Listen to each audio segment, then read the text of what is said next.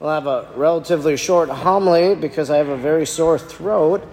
But I think as we celebrate this feast today of the solemnity of our Lord Jesus Christ, the King of the universe, we can really reflect about maybe the three different reigns of Christ.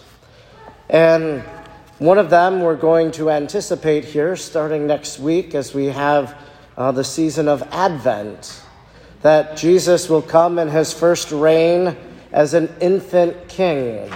His throne will be a stable. Magi will come because they've read the stars, and that tells them that a king has been born, and so they go in search of this infant king. Jesus, born in, in Bethlehem, in the city of David, and in our first reading, we heard of King David and how he shepherded all of Israel. The second reign of Christ, then, I would say, is what we heard in our gospel today. That Jesus on the cross, so now his throne is the cross.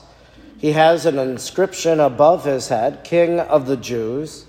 This other criminal, the good thief, he identifies and knows Jesus to be this king and asks him to remember him in his kingdom. And Jesus doesn't just remember him in the kingdom, but he promises that kingdom to him. So the cross, this kingdom, this reign of Christ the King there, well, that's redemption and mercy, forgiveness, and a promise of everlasting life. And the third reign of Jesus will occur at the end of time, as we profess in the Creed, when he comes back to judge the living and the dead. And as he comes to reign in that moment, that'll be his third and final reign. That he will be Lord of all and King of all. And really, then, as we have these three reigns of Christ, there's a sense of preparation for us.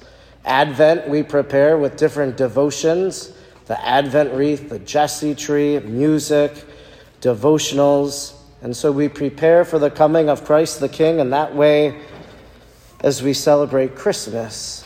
We prepare for eternal life, for that paradise, for that eternal kingdom that has no end, all throughout our life as we seek to live the commandments and love the Lord. And we wait with expectation then for that moment that Jesus might return.